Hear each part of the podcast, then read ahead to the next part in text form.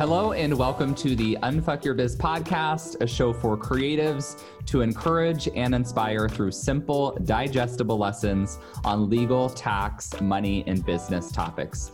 My name is Braden Drake. I'm an entrepreneur, lawyer, tax professional, educator, and author teaching you the behind the scenes necessities you can pair with your own expertise and innate strengths to step into the CEO role and grow the business of your dreams.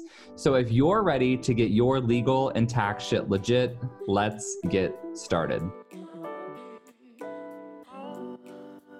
Hello there, and welcome to episode 118 of the Unfuck Your Biz podcast. As always, this is your host, Braden, and today I am joined by Parker Stevenson, the partner and Chief Business Officer of Evolve Finance. How are you, Parker? Braden, I'm doing great. Thanks for having me. Yeah, thanks for coming. Hopefully, I got the intro right. It's kind of like a running joke at this point that I fuck up my intro every time I introduce people by the wrong name. It's okay. I've one at some point. I'm just going to give up and have the guests do it. But with with that uh, theme in mind, why don't you go ahead and tell my audience a little bit more about who you are and what it is that you do?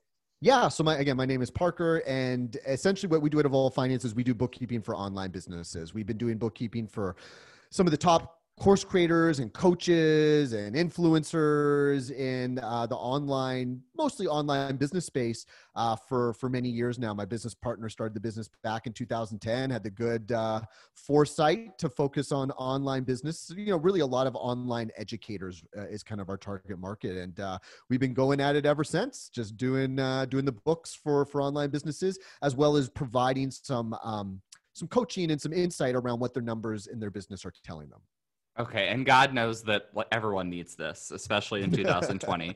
so we're going to keep the intro super short today because if if you listen to this podcast regularly, you know that our Tuesday episodes are short and succinct. Um, I actually kind of strong arm Parker into doing this short little episode before we do our full episode. But oddly, this episode's going to release, I think, in early December. The other episode's not going to release until like mid January. So it'll be a good uh, good precursor to that. You'll all be excited to hear like all of uh, all of what it is that Parker does. Okay, are you ready for the question I'm going to have you answer on this short episode? Bring it. Let's go. Okay, it should be pretty straightforward for you. So this comes from Natalie Ward. Again, if you're new to the podcast, what we do every Tuesday, I take one question from my Facebook group, Braden's Besties. Generally, I'm the person answering those questions, but when I have guest experts on, I pick a few questions that are within their wheelhouse for them to answer. So your question, Parker, comes from Natalie, and Natalie asks, I have no idea what to do about credit card fees like whether I record the income amount that my client paid or the amount that I actually got. What do I do? Please help me.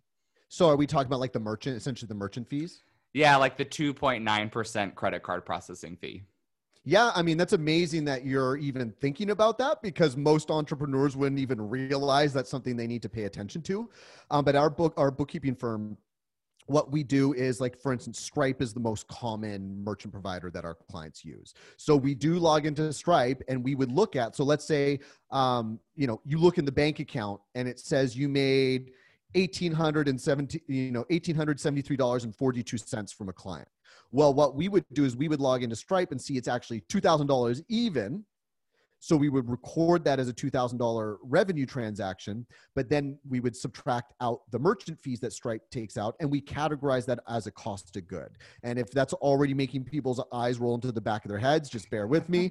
Uh, but essentially, merchant fees, uh, we do want to be tracking that. And a merchant fee is happening in the merchant account. It's not something that happens in the checking account. And I think most entrepreneurs, when they're doing their own books, if it's not happening in the checking account or on their credit card, they don't give a crap. They're like, whatever, I'm not going to pay attention to it. But technically, what you're doing and what your instincts are telling you is accurate. We want to show, well, what was the gross amount? What was the total sale? And then let's subtract out the um, the merchant fees, and maybe even maybe you have some refunds that happen throughout the year, depending on your business model. Those refunds aren't going to show up in your checking account either. So that's a good reason to be logging into the merchant account and seeing, okay, what was really the total amount that happened, and then what is the merchant the merchant provider keeping as either their fees or as maybe some refunds if any of your clients requested refunds.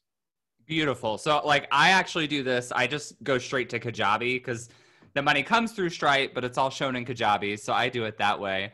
Um, what I often see happen, so this is where the Parker, I probably get myself in trouble because I don't, I'm not a bookkeeper, I'm not technically an accountant.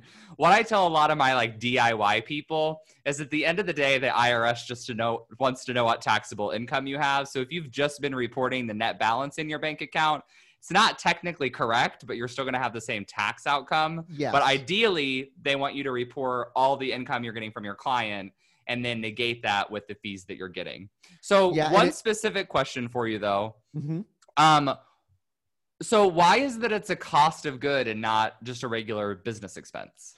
We like to look at it as a cost of good because it's it's a cost that's going to increase as you make more money.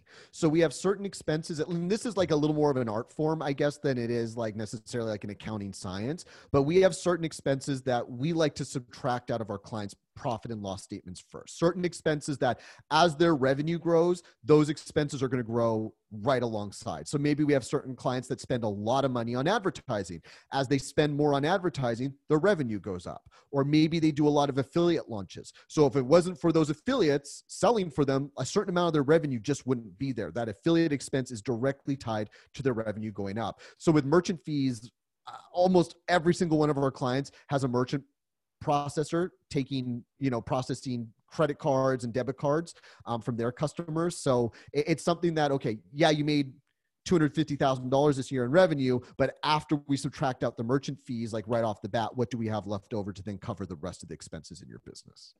Love it. So would it be fair to summarize by saying that like most variable costs you lump into cost of goods, whereas fixed costs are generally deductible expenses?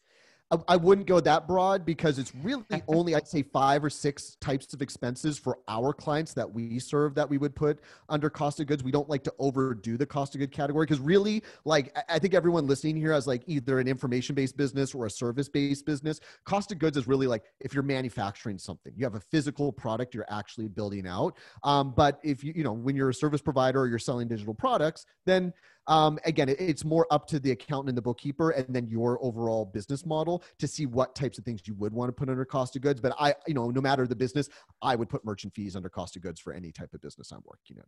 Okay, awesome. All right, everyone. So I actually have like a mental list of about seven more follow up questions on this topic. but what we're going to do, as promised, keep the Tuesday episode short. We're going to follow up with more of these questions in the longer episode we have coming out in January. I also am going to have another one of these sh- short Q&As happening next week, which should be, I believe, episode 119 because we're going to take Thanksgiving Day off. Um, but make sure you tune in next week to the podcast to hear another question and answer from Parker. We'll have him back in January. Thanks so much for coming on the show. No, thank you for having me.